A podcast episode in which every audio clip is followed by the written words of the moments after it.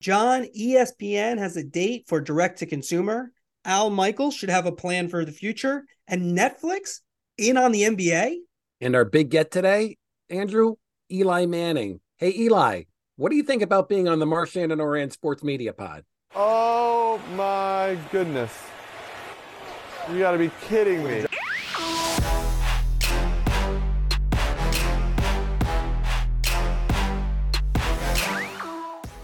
We're back. The Marchand Ourand Sports Media Podcast. I'm Andrew Marchand, sports media columnist for the New York Post. He's John Ourand, the media reporter for the Sports Business Journal. In a little bit, we'll have Eli Manning from the Manning Cast, two-time Sports Emmy Award winner. Also won a couple of Super Bowls. Um, that I think will be enjoyable. Uh, a lot of topics to cover: ESPN Direct to Consumer, NBA plan with Netflix, Al Michaels. Uh, but first, let's go. Who's, Who's up? up? Who's down? John, why don't you lead us off? All right, I'm going uh, to Fox Sports and Brad Zager, who, uh, when the college football season started, I uh, interviewed Brad, and he was uh, ODing on Deion Sanders in Colorado. They started the season with Colorado and and and rode that to ratings gold. Colorado had more press than any other team. They got big ratings, and it was a great way to start the season. Well, Fox Sports they're ending it with Jim Harbaugh, or maybe not with Jim Harbaugh, but with the the, the University of Michigan. And the, the, right now the storylines around Michigan are taking over college football. Michigan Penn State game was the most viewed game of the of the day last Saturday when it was on uh, at, in the noon window on Fox. The uh, Michigan Ohio State game is in uh, is in a little bit more than a week, and the big game this weekend coming up, College Park, Maryland. They're sending the big noon kickoff to uh, to College Park for yet another Michigan game. Three straight Michigan games with all the controversy that's that's surrounding from a sign stealing and and whether uh, whether or not we don't know as of the, this podcast whether or not Jim Harbaugh is going to be on the sidelines. He was suspended from the sidelines. They have an injunction and they're trying to hear it.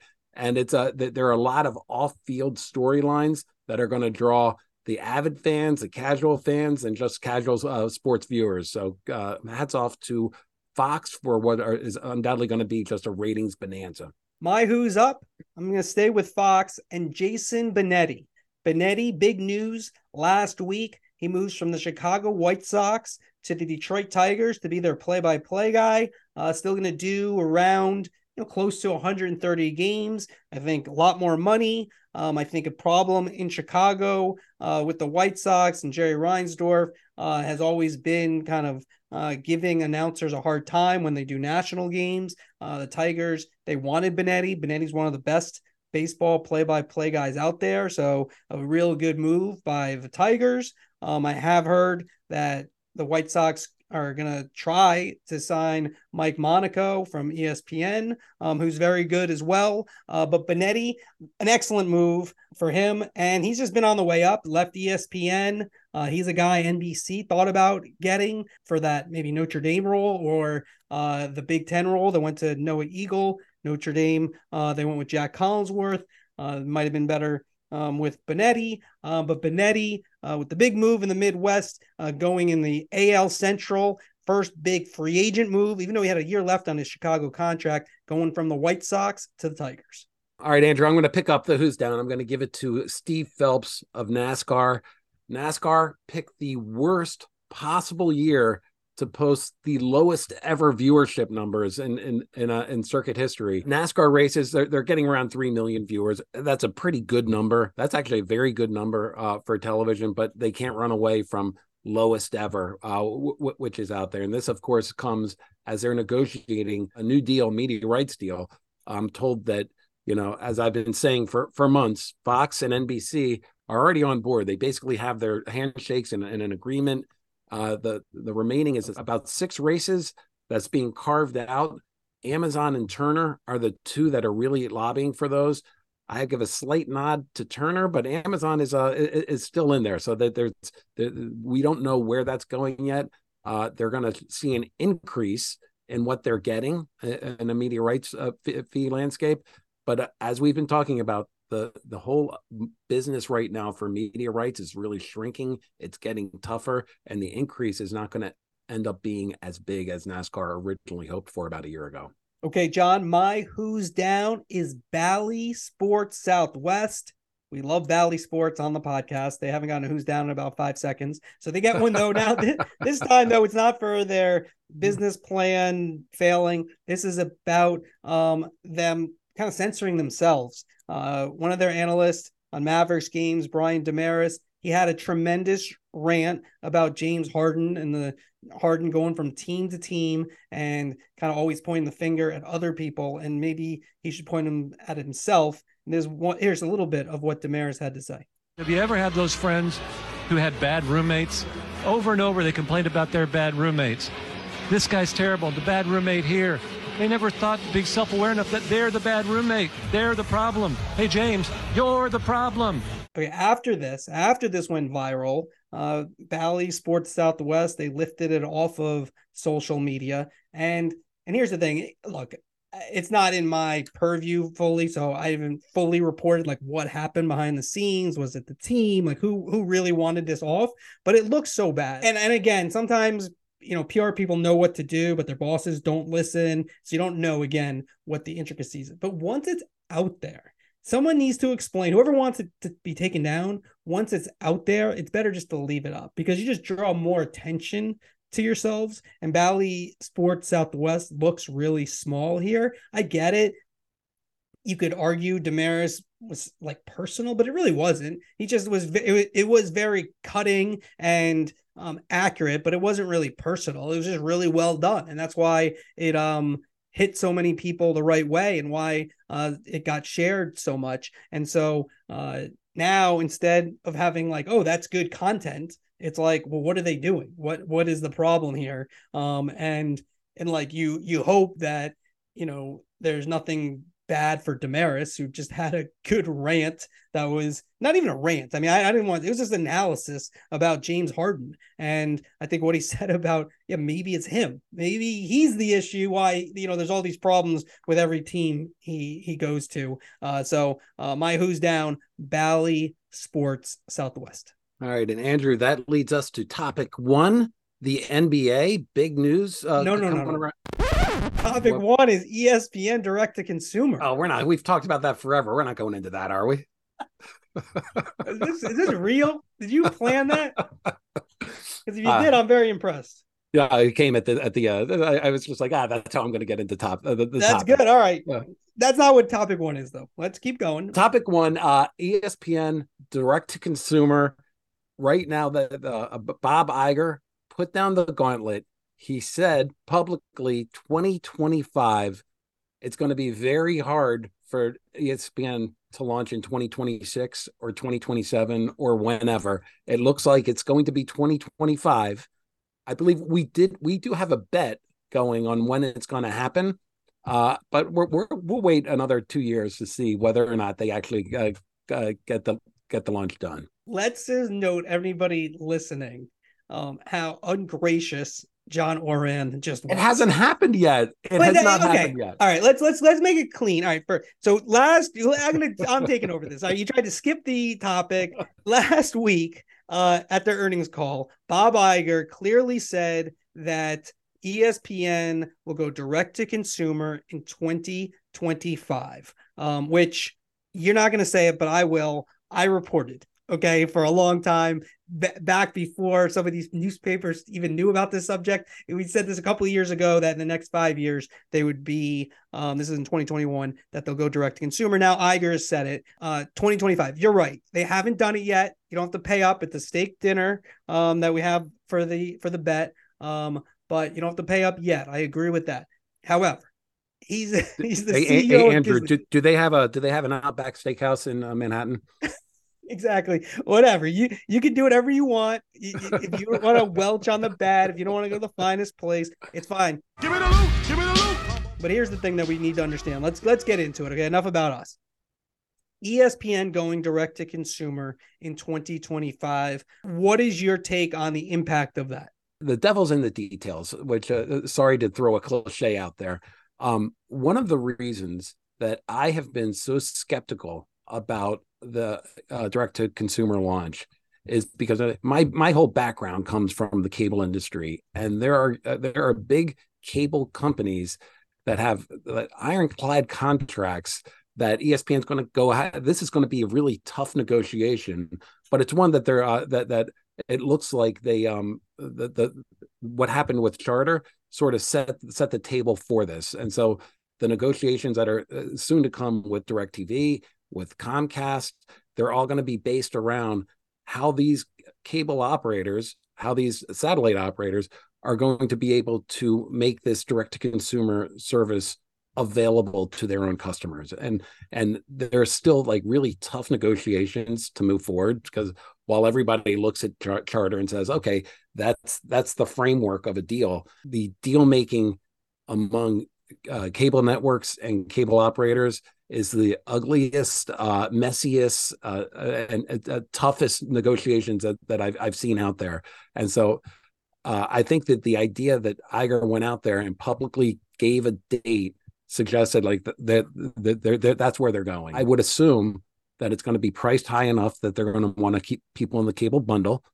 And I would assume that ESPN's uh, direct to consumer is going to be made available for free to cable subscribers or or uh, at, if not for free at a very small markup so that if you're within that cable bundle and you're authenticated then you'll sort of still be able to watch that that um that as well. But again those are deals that are going to be renegotiated and they're going to be tough to to to hammer out. So when i look at 2025 now uh, the thing i'm watching for is the bundle and what I mean by that is how is all this going to be bundled together? You know, we've seen what ESPN Plus has done, and they're around, I think, 25, 26 million uh, homes right now, subscribers. How do you bundle um, ESPN you know, when you talk about the Spectrum deal, that is definitely um, something of a blueprint. I think that ESPN wants to use, which makes them more hand in hand with their um, distributors now, their longtime distributors. And I do think that's kind of where the strategy goes. Um, and then I think something that we've talked about a lot what happens to these local team rights? Can ESPN get their hands on these local team rights where they try to recreate a bundle um, that becomes even stronger? And I do think, I don't know if they'll be able to do this, but if you if they already get a digital partner, um, you know, obviously the Apples and the Amazons, but whomever, they already get a mobile partner, you know, the Verizons, the T-Mobiles, if they already do both those things. Um, and then if they are to get rights to these local games, it's a pretty powerful package that they could provide in terms of get all these games and then for an extra $5 extra $10 a month you can get your local teams. That does seem to work. And then you start bundling with disney plus um, and hulu. And you know how do they make that work so it's understandable to um, to consumers uh, so they can you know they want these packages? One thing that i think is overrated in my opinion the idea that there's so many people who are um, right now going to just leave the bundle because ESPN goes direct to consumer. I just think when you look at it, and we've seen it on the regional sports networks, which have not done well. We don't really have exact numbers. We know Rob Manfred said about the Padres that they had 18,000 subscribers. But everything I've heard anecdotally is that these numbers are not good for these RSNs in terms of direct to consumer. And what that proves is that going it alone does not work. You need to be in a bundle of some sort. And I think that's what the leagues understand. That's what um, the digital players understand. That's what ESPN, Max, they all understand this. How does it all come together? And that's what those decisions over the next year or two, they're going to shape not only media, but sports in, in, in large respects. There are nothing but questions there. So I'm, I'm actually outlining my storyboard right now of the stories I'm going to go for. What happens to hold on? Let me get my paper out so I can just do them before you. Pen and paper ready. Hit record now. What happens to all of the rights that are exclusive to ESPN Plus? The Ivy League has a has a deal on ESPN Plus. If ESPN and all of ESPN goes direct to consumer, and you have NBA local rights and they have the NHL um, um, out of market package on there. Do they need those those small college conference rights or those international soccer rights to help build an audience there? Yes, I would say yes, yes. Those help because they're not big money, but they're sticky. Okay, let's go to let's go to a, a, big money thing then. UFC is a deal that's coming up. UFC undeniably has helped uh, goose the number of subscribers at ESPN Plus. If if ESPN just goes direct to consumer, do they need that that that, that especially at that expense uh, uh that that UFC UFC is going to go for? I mean these these are sort of questions that, that are that are certainly going to be out there. And the the one thing about the, the Ivy League is not not a lot of money but the Ivy League plus the you know uh, MAC plus the you know you keep adding on the conferences, you know that does turn into a, a, a, a cost center. And like if, if you're not getting the, the numbers on that, then they're going to take they're they're going to be really vigilant about uh, getting rid of those. They'll be able to see. I mean, it's like all this stuff now. They've they've already seen, yeah, yeah. That you could see. All right, this is how many people are watching this. This is important programming to this amount of people. So this is how much it's worth. But I think most of these things, you have one thing that you in a bundle, you there's one thing that you really pay for, whatever that is. And then you get everything else. That's the the key to the bundle working. Um, you know, and just how you watch cable TV. The the problem that I think that, you know, when you go to loan, if you're say the yeah, even if you're the Yankees, is that if someone gets the Yes app and then they they figure out, well, I'm actually not watching Yankee games, then they cancel it. When you had cable, you didn't do that what does go it alone mean for you? Just ESPN, or do, uh, do you no, consider I mean, a do you consider a bundle to be ESPN, Disney Plus, and Hulu? Uh, uh, yeah, that'd be a bundle. I mean, I also think there's a sports bundle where you have so much, and this is where ESPN has a chance to perhaps win. Is that you have so much that you have to have it. It, it to me, the bundle works is that you have to. It's like not even quite like when we were in our teenage years. Now, remember, I'm much younger than you, but like, so you're like in college, maybe. Um, the but you know the idea that most people you knew had cable wasn't like a thing. Like you know basically every you know maybe had one friend who didn't have cable but everyone else had cable. I think at one point there was more people with cable than indoor plumbing. I, I believe that might have been a stat at one point. So but that's what you need. You know that's where like amazon to me when we get we'll get let's move into the nba right now. Amazon to me has an advantage because a lot of people have amazon prime. So the the base is not um, is big. And that brings me to your story that you had this week NBA uh, and Netflix um, just beginning little talks maybe about the in season tournament.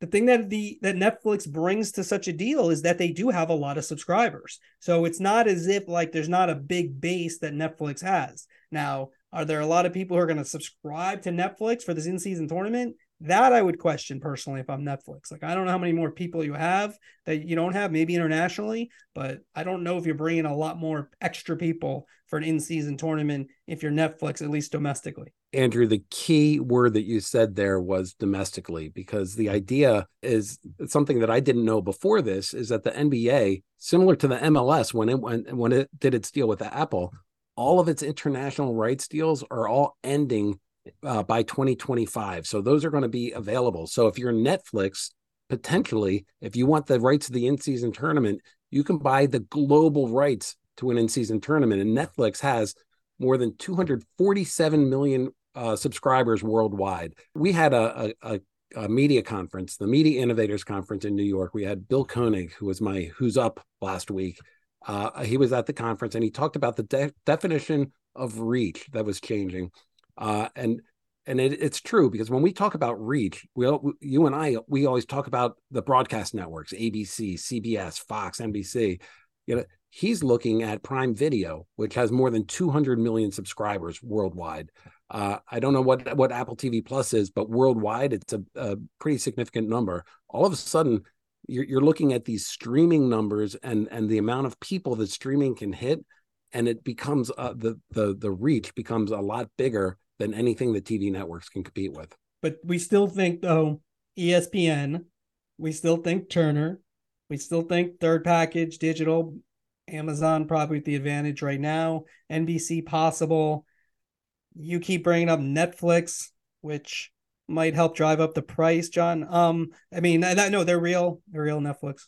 Uh, I don't no, actually, I will say, let me just say, I'm skeptical on Netflix, but maybe. Look, look if you read my story, I'm, I'm not saying Netflix is getting it. You I'm were, saying that, that, you were fine. That Good Netflix story. approached and and has an interest in this. And what I find to be interesting about that, though, Andrew, is that Netflix, like we we see a window into how they're they're going to get into sports at some point. They have an ad tier uh, and and live sports is something that they can sell ads around, and and live sports is something that, uh, especially the NFL and soccer, is something that uh, all these streaming companies have shown. You know, draws draws audiences. Uh, talk to anybody at Amazon. Talk to uh, you know the the Apple TV uh, as well. Can I interrupt you for a second? Can I ask you a question? How much do you think an in-season tournament, just approximate, nobody, don't think this is the bank, anybody, like Netflix would have to pay for per year for an in-season tournament?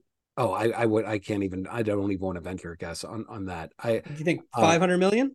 I, I, again, you're you're going to throw out numbers. I, I don't, I don't. Right, let's just say it's five hundred million. Would they be better off putting 500 million into the next Stranger Things, et cetera, and just throwing a lot of darts out there, or going for now this is the uh the pitch that the leagues get. It's like you can try to get the next Stranger Things, but for every Stranger Things, you have nine that are total failures that you spent a lot of money on that didn't work. If you get the NBA, you're guaranteed a certain number of, of viewers that, that come with it. You can do this uh, shoulder programming around it, like a Drive to Survive type series around the the in the in game. Okay, those are overrated, just for the record. Go ahated.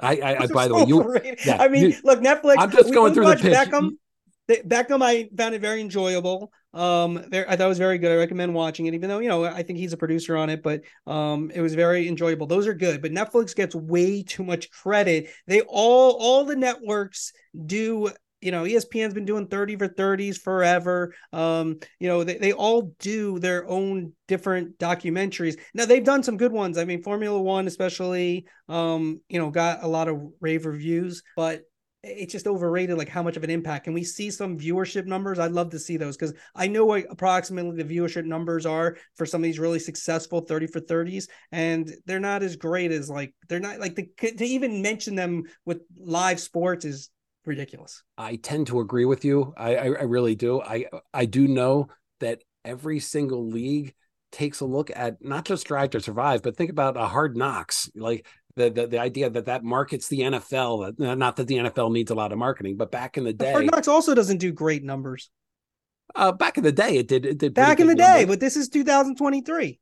But the, well, uh, the Hard Knocks is sort of a, a, little bit long in the tooth now. It's like uh, you know, you get something new to come out and, and and get in there all of the leagues. I, I tend to again I tend to agree with you. I'm i feel like there's like too many executives and people have to justify their jobs in these things and like they manage for each other instead of actual what the numbers say. I think there's like true a lot of businesses like there's a lot of managing up and managing, you know, trying to like impress each other. And I'm not saying those aren't good. They are good. But if I'm making a decision, that would not be anywhere close to where in my decision, like, oh wow, they could do like an in-season NBA um, behind the scenes thing. Like Eh, th- those other shows worked also predominantly because we aren't interested in those shows. Like we're not interested. Like we're uh, like not. There's a lot of people like F1. Don't get me wrong, you F1 crazies. Okay, I know there's a lot of people love F1, but but when they introduce the stories, and I watched like half of that series, those are interesting because we're introduced to new people. The NBA is a little bit more difficult to introduce new storylines and more behind the scenes stuff of stuff we don't know. It's it's over covered.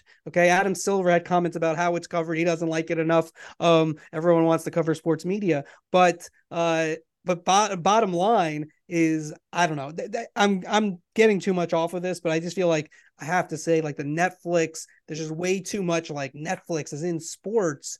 They're not in sports. I mean, they're doing a golf thing with like F1 drivers and somebody else and like live sport. That's not live sports, guys. Come on. So I'm I'm just telling you that at Netflix, uh, when it comes when it comes to uh, negotiating for rights or at least kicking the tires on rights, that's a big part of their pitch. Is that they're going to go in and they're going to create all this programming around it.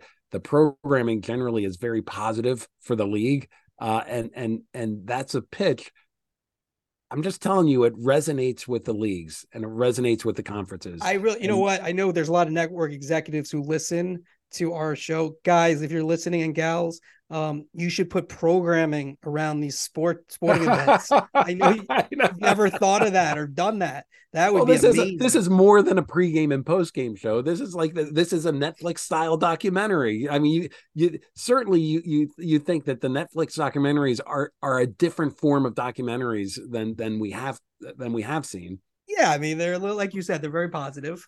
Um, and they give you behind the scenes look at things where nobody's going to look back. You know, look, and I mean, look, if the NFL was smart, I'm gonna say this, you know, again, because I know there's people listen, they should create something like a films division where they like kind of uh where they have all the historical video of all oh wait, NFL films. Oh yeah, they have that. Okay, enough on this. Okay, I mean, great for Netflix. They've done a couple of documentaries. Everyone else does too. All right, let's move Hey, on. But, but before we go on, all right, Andrew, we could stay on this topic, I think, for another 15 minutes, but let's go into a big story that that you had in, in the New York Post uh, about Al Michaels. You you uh, actually interviewed Al and talked about his calls this year and last year. If you go on social media, he's getting a lot more criticism than certainly somebody as great as Al Michaels is used to.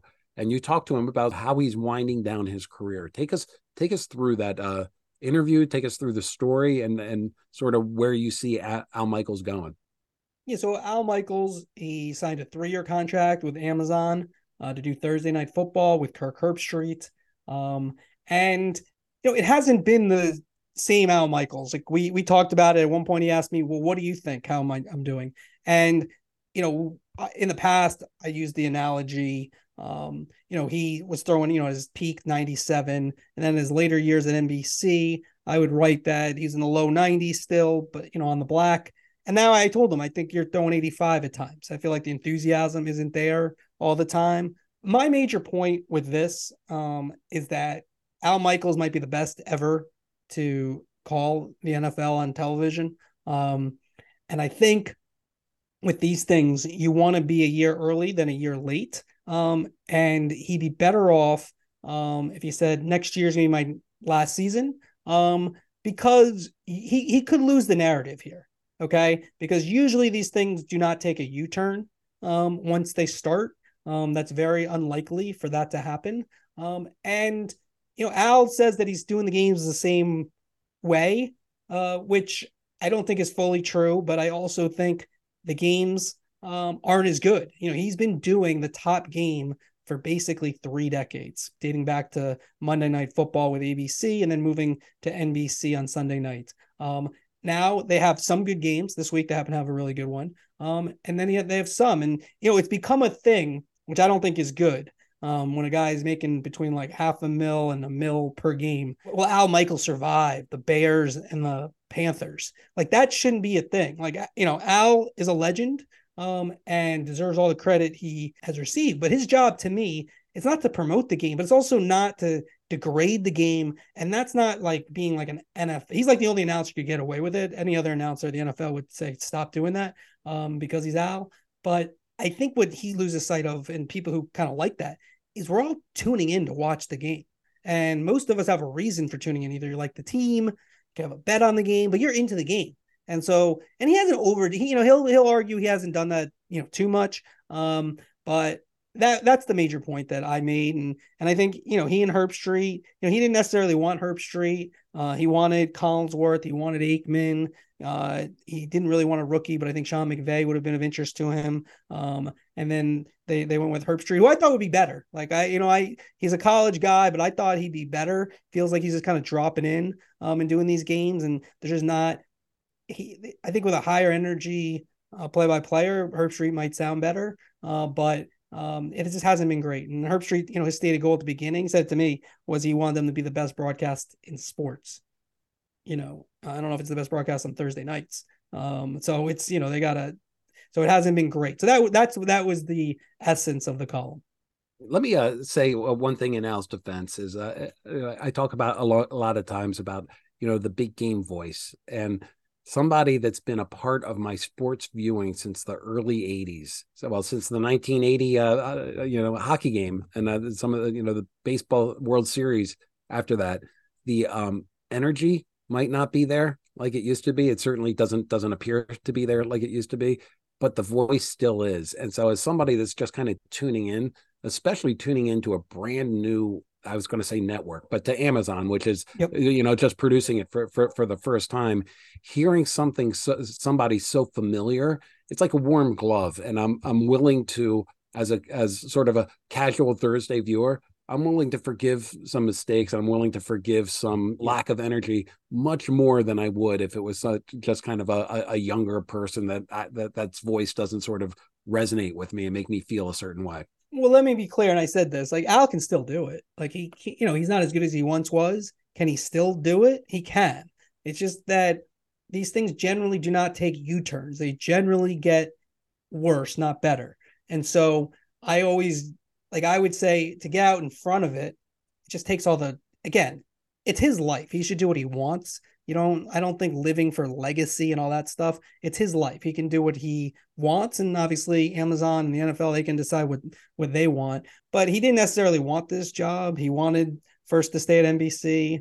Uh, then he tried to get the Fox job. He was maybe gonna if Joe Buck doesn't go to ESPN, he probably ends up there. And they end up with Amazon. And um, it's a little off Broadway for him. And so um, I just think that you get a little bit ahead of it, it's better for him, in my opinion. That people close to him, they told him, you know what, that's he doesn't he said he didn't want a big parade. Um, he doesn't want a big send off, fine. Um, doesn't need to have that. But I just think you get ahead of it and then it just it becomes all gravy. But again, he want he might want to do it for a much longer time. I think what the plan that I said would work out better. All right, let's go to Eli. All right, John, let's bring in the big get, Eli Manning, two time Super Bowl champion, two time Emmy Award, Sports Emmy Award winner.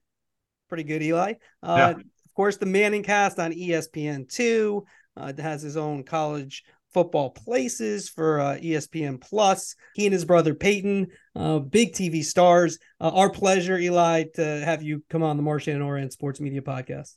Yeah, thanks a lot, guys. I'm excited for this. Where, where are the Emmys, Eli? Uh, that's a good question. You know, that's just like it, it's one of those deals. You know, you're playing football. It's never a dream of mine to win an Emmy. I, I no possibility of me ever even having the opportunity to win an Emmy. It wasn't. It was not in my mindset at all. But I definitely, I do have it. They're in my office, uh, and and uh, proud of them, and excited, and and knowing that this is my world now. But where are the Super Bowl rings? Super Bowl rings are in my in my house. I try not to be too specific and, and you know and, and, tell someone so they can have like a a, a pipeline to, if they want to come find them one day. It was it was funny though. A few a few years ago, we moved we moved houses and um, like three years ago, and I kind of had some stuff and you know Super Bowl rings. I'm like, hey, I'm gonna take these with me. So I had them out kind of in my in my uh, in my office area and my kids they came in they're like what are these? I'm like oh these are the super bowl rings. They're like you got rings for the super bowl also? Like we've seen the trophies we've seen the super bowl mvp trophies. We didn't know you had rings. And they're like wearing it and running around so they don't they don't come out all that often. Well i want to go back. I uh, and longtime listeners to this pod know i'm, I'm a big fan of the manning cast. That's how i watch uh, monday night football. I, I love getting in there and just watching it like in your living room with you. When Peyton came to you a couple of years ago with this idea, how did he pitch you on it? What what what was the idea? I think the idea was just to to watch football how we watch football. If we were together, um, kind of how we watched it growing up, even now, if we even if we're not together and we're both watching a game, happen to watch the same game, we'll call the next day and like analyze like what went wrong and and you know hey what could they have done differently? The scenario of a the two minute drive a four minute drive did they threw it on this situation when they should have run all those things. We always talk talk ball like that. And so i think that was the idea. It's like let's watch it the way we would watch it. We don't have to talk about the first uh, first and 10 run for two yards. Like we don't have to analyze that. We don't we don't care about that. We would never talk about that if we were watching it. But you know, we can talk about two minute drives, third down plays, just what what's going through the mind of a quarterback in this situation. Are they calling two plays in the huddle? And then, you know, Snoop Dogg just uh, might pop in the room also. That happens all the time when we were growing up. Snoop Dogg, and,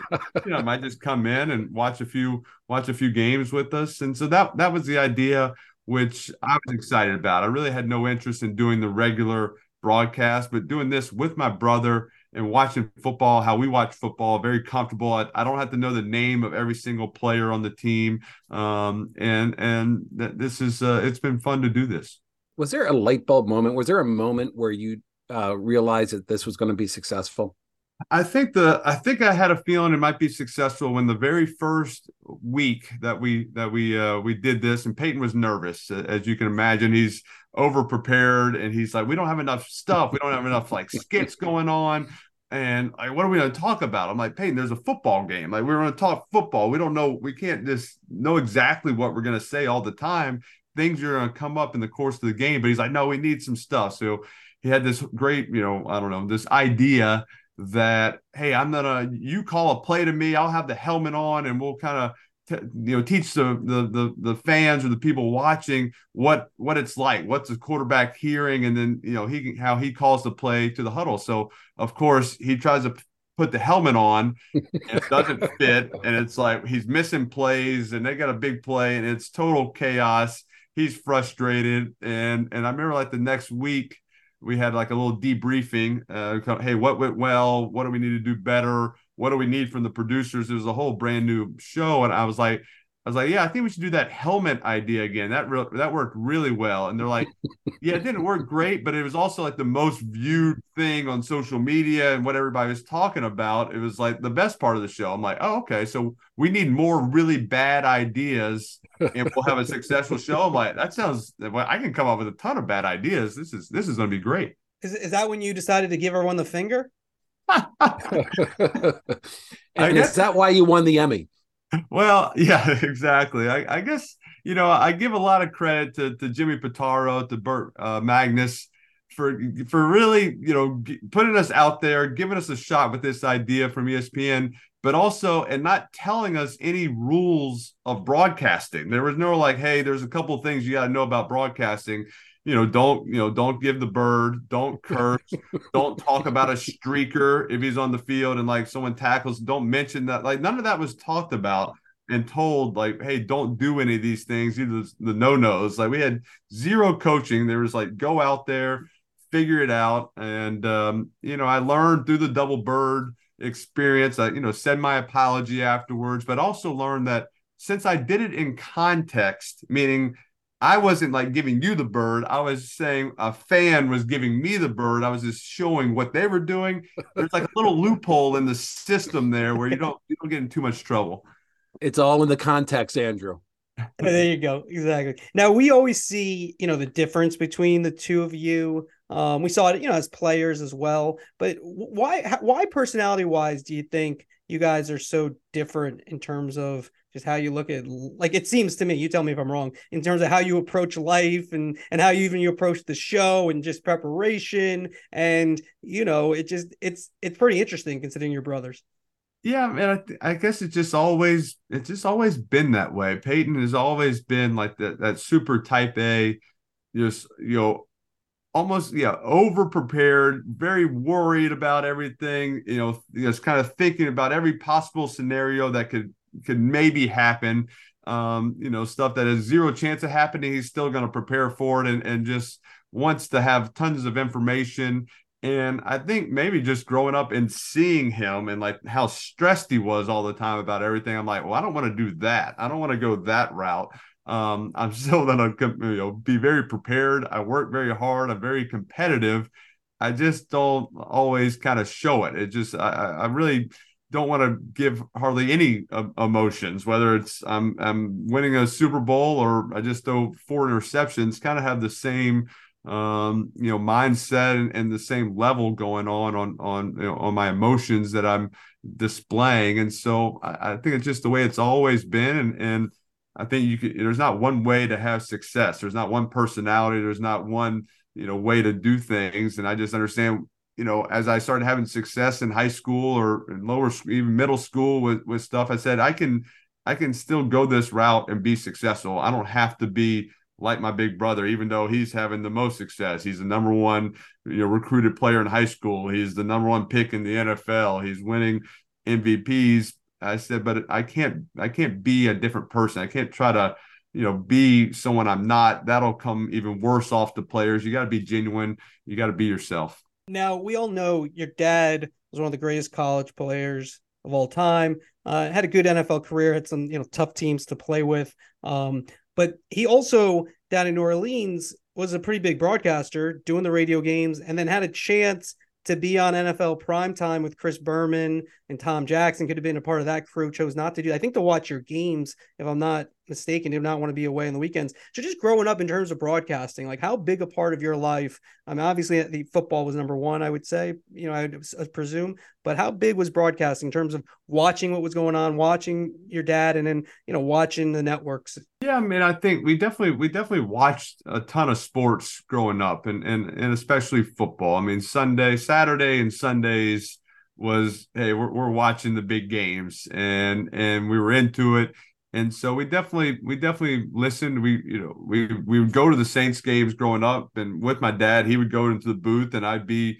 be there with peyton and, and coop watching the game. We are in the stands kind of just that was that was our moment. Uh, my mom didn't want to go. She just kind of dropped us off or or maybe picked us up if my dad had to stay later. Um, and you know so just being being around sports being around football is always important. If, if the uh, if the saints were away we'd kind of mute the regular tv and listen to my dad on the radio uh he and jim, him, uh, jim henderson calling the games. And i think so we definitely knew what was going on listened to it. But i also it was something that you know for, for, the same reason my dad didn't go kind of all the way into the full broadcasting and eventually stopped is that he wanted the weekends to be around us. He wanted to go to our high school football games. He wanted to go um, and, and be a you know go to our college games as we were doing that. And if he was broadcasting if he was away every weekend he would have missed out on a lot of stuff. And so that that always um, I always remember that, remember that now. Probably why I didn't want to get into the regular broadcasting, also, you know, having to be gone 20 weekends every year, no home games.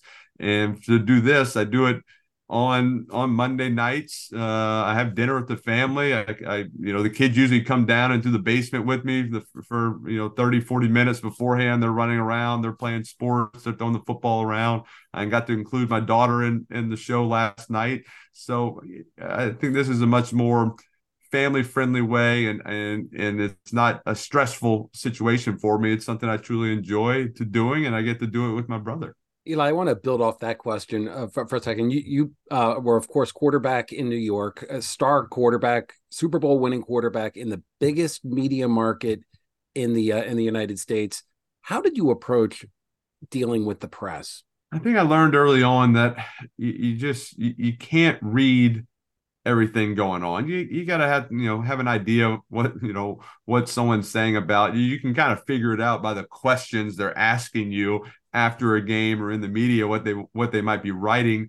But whether whether i had the best game of my life or i had the worst game of, of my life you know reading what everyone's saying about me is not going to help the scenario. I got to listen to my coaches. I got to do my self analysis uh, self evaluation of my play things i need to improve on you know rely on your players and your teammates. And and that's the people who are going to give you the information, give you the criticism or the advice uh, to help you get better. you know, the media, they're going to, you know, especially in New York, you play two good games in a row, they're saying, hey, you're the MVP, great decision. You play one terrible game, they're like, bust, bad mistake, should have never drafted them, should have not, should have made the trade. So, if you get caught up in that, it's just going to wear you down and and just you know either give you a big head or make you think you're terrible. So just try to you know, use use my family, talk to Peyton, my parents, and, and my teammates to to get me through all those times. Were there any specific reporters that you were friendly with that you would sort of go to and and, and work with in, in a different way? No, I, I I mean I knew knew all their names, was was friendly to them, but I don't know. I kind of always felt that I needed to keep my distance a little bit. I was not the I was not the person. Hey, I, you know, I was gonna give my my my cell phone out, or they could reach me um, that, that just wasn't wasn't my style. I you know always just kind of knew you know a little hesitant on who you could really trust uh, doing that. And there's some now I, I you know since retiring you know have have you know guys that I've you know known for 20 years and and I'll, I'll reach out to, but um you know if there's something going on, but you know, try to try to keep my distance.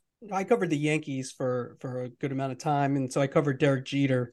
Um, and even before, like you know, a lot of people, I think, you know, New York, we were very focused on you. So you know, your first year, early years, you know, weren't as successful as they as they got. But I always noticed that you kind of had a Jeter like quality um, that people like when you win Super Bowls, but maybe you don't appreciate when you're not when you're throwing interceptions. Um, and did you watch Derek? Did you talk with Derek? It was something that you modeled yourself after because I always felt Derek, who does have a personality, but with the media was always politely aloof, always available, but um, wasn't going to fill up your notebook uh, necessarily. Um, yeah. So, where did, what's your take on that? No, definitely. Uh, Derek kind of wrote the uh, wrote the book on, on how to handle New York and the media and the limelight, and and obviously had a ton of success.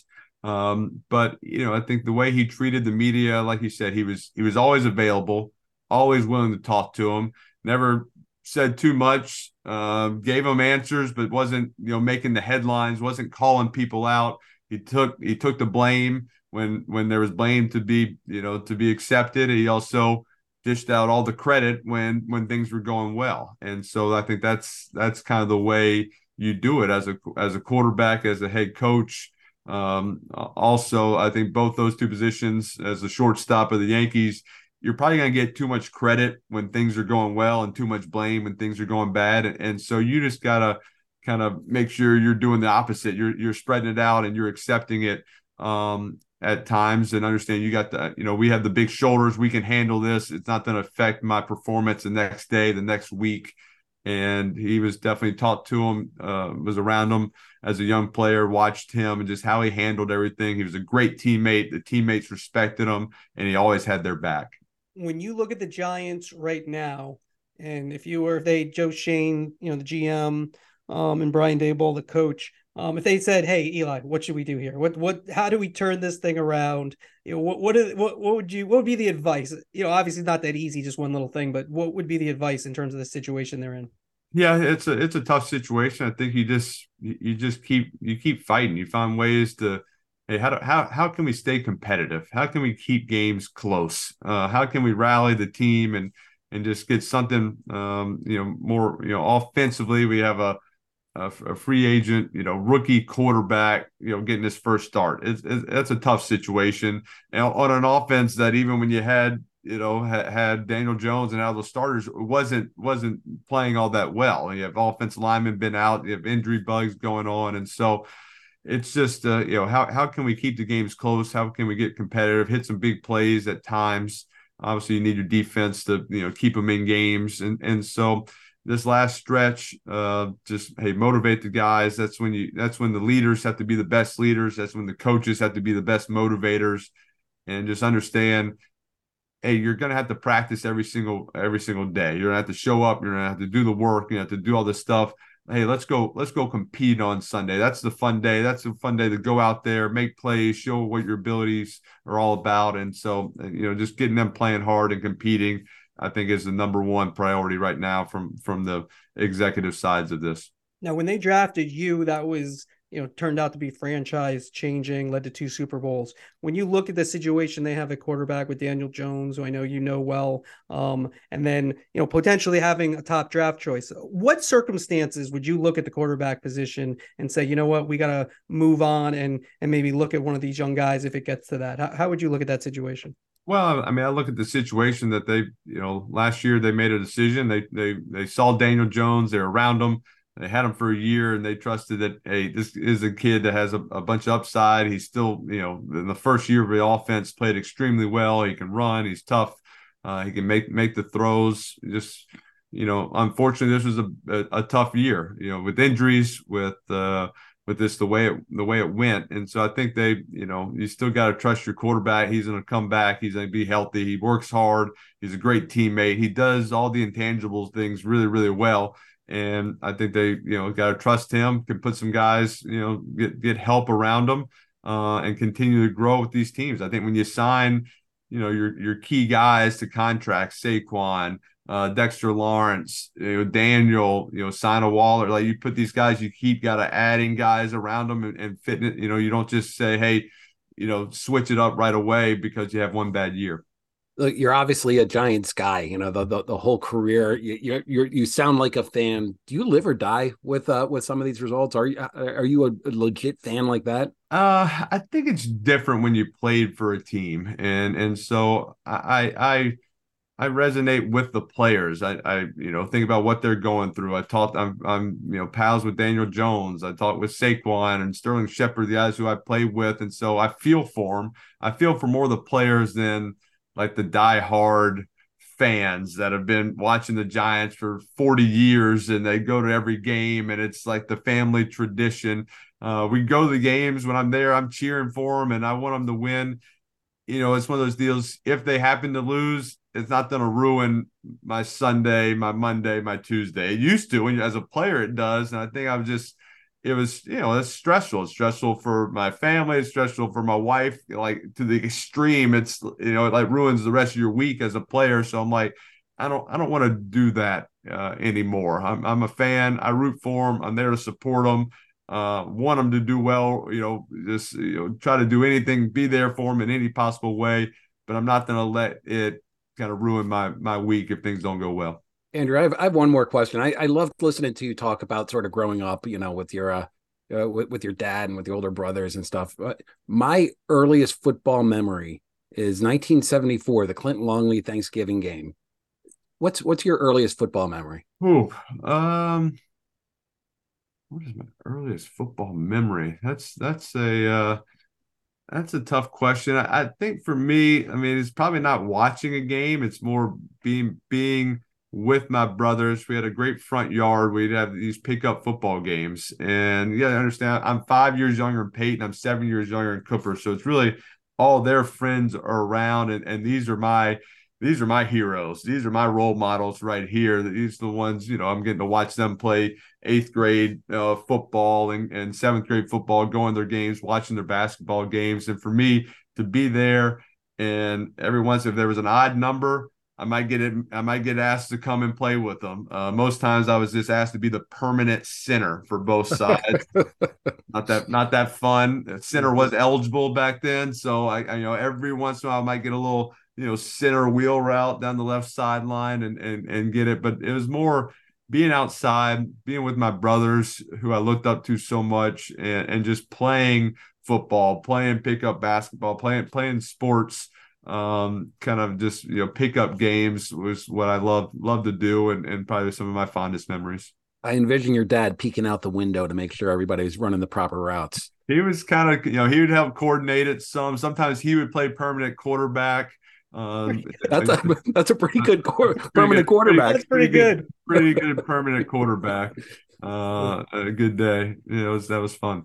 Now, when you retired, um, you know, the, I, there wasn't really an expectation that you necessarily would go into media. Did you have opportunities to do games on Sundays, or you know, or, or other? Uh, what kind of chances did you get? Who, who came after you?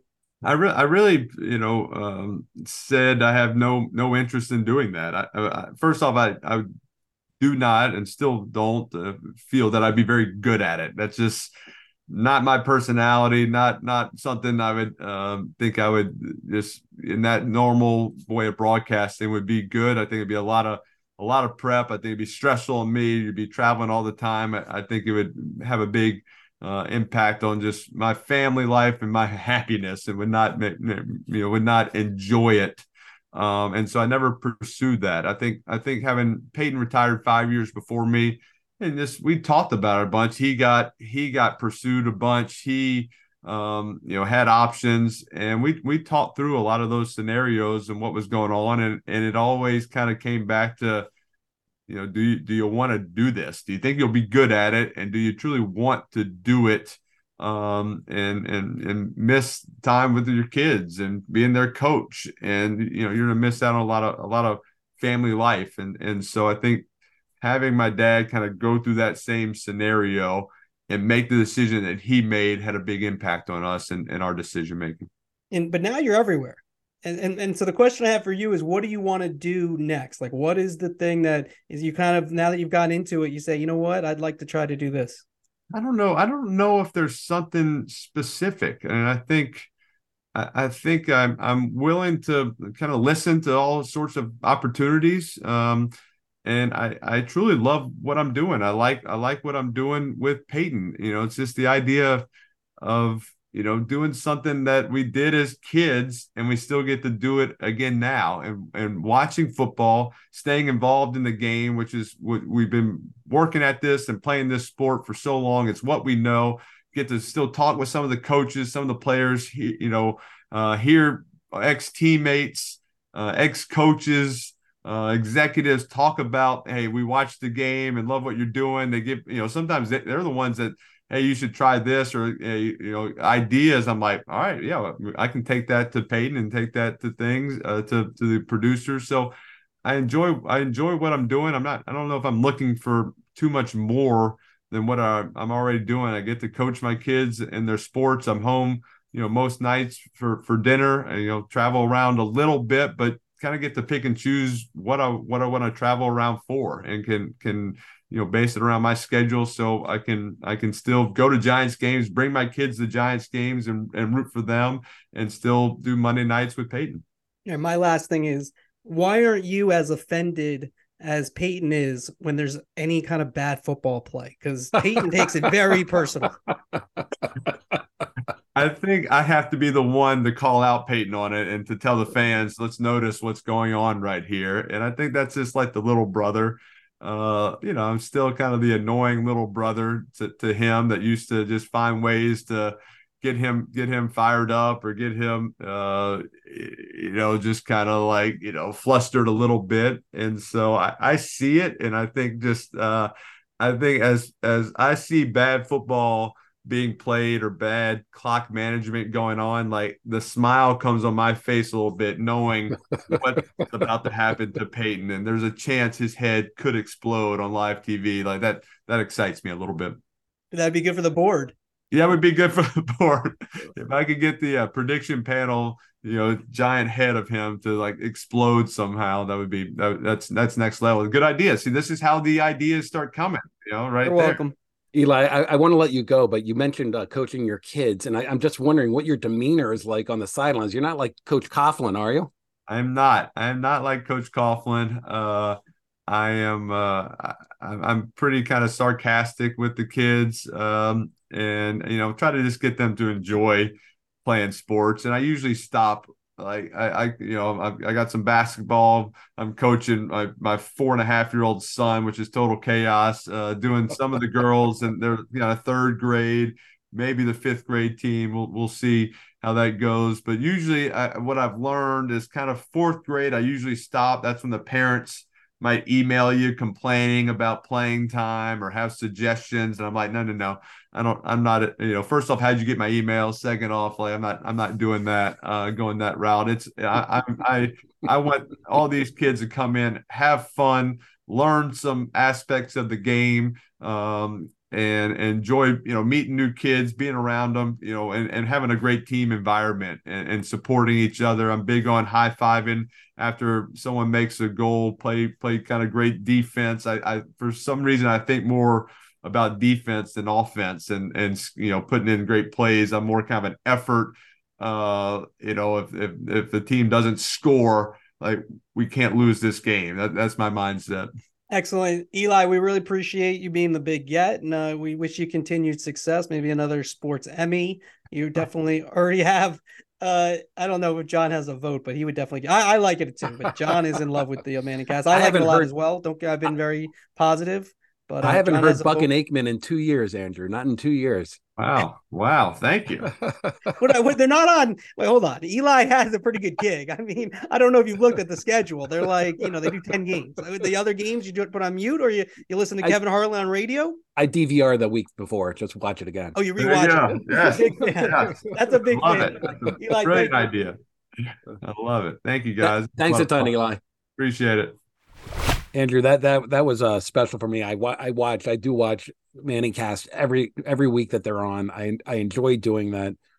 But the the thing that uh, most impressed me about that is something that I don't think the listeners heard.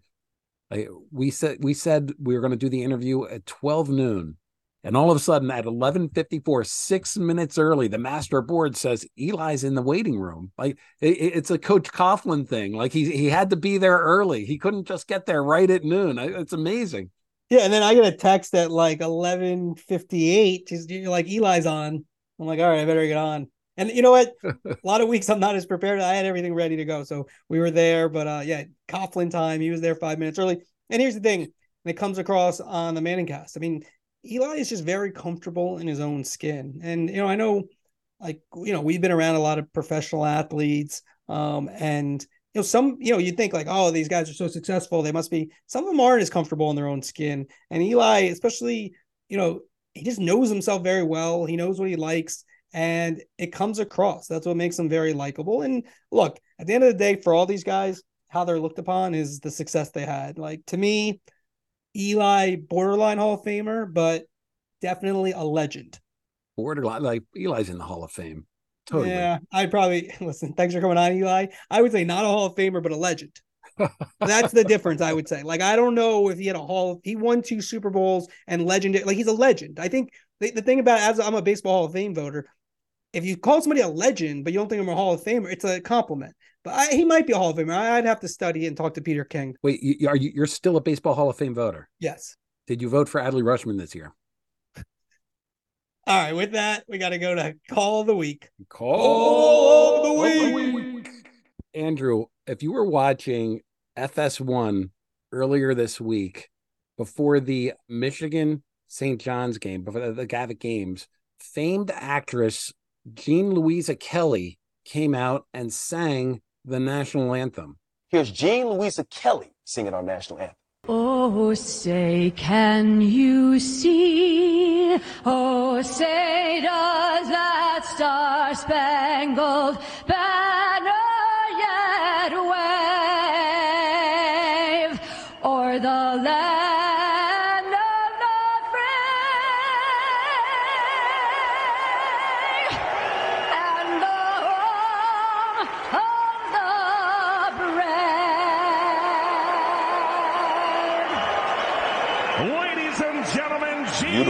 Beautiful job, Jean Louisa Kelly, the national anthem there. Andrew, uh, you, you, of course know Jean Louisa Kelly, Jimmy Pitaro's wife, Jimmy Pitaro, the head of ESPN. Fox Sports uh, having Jimmy Pitaro on their on their air. I, I I thought that was worthy of a call of the week. Yeah, I always thought there's a big rivalry between ESPN and FS1 and Fox. Um, but Eric Shanks and company, uh, they're doing it doing doing right and great voice great voice. Uh, so uh, very very nice little call of the week. Well, we are at the end of our uh, podcast. Thank you all for making it. Uh, this was a long one, but I, I, th- I, thought it was good. Eli was fantastic. Was just a tremendous guest, and uh, I, I, let you do a couple of laps for a victory for the ESPN DTC. So I hope you appreciated that. I mean, hopefully, if when it comes to fruition, if we're still doing this podcast when it does, um, then hopefully a little more gracious. I gotta be honest. if it were me, I'd be gracious. I'd be like, "You're right. Great job. You're." We'll see. We'll, we'll, see. We'll see. I, I, still have hopes out the Comcast will squash it somehow. So we'll we'll we'll, we'll see. you're not supposed to root in the press box. Thanks everybody. Thanks to Eli Manning and company. Uh, we have to always, of course, thank our uh, the person who puts it all together, EC Wyatt, and then master of the board, Chris Mason. Like, rate, comment. We appreciate all of you.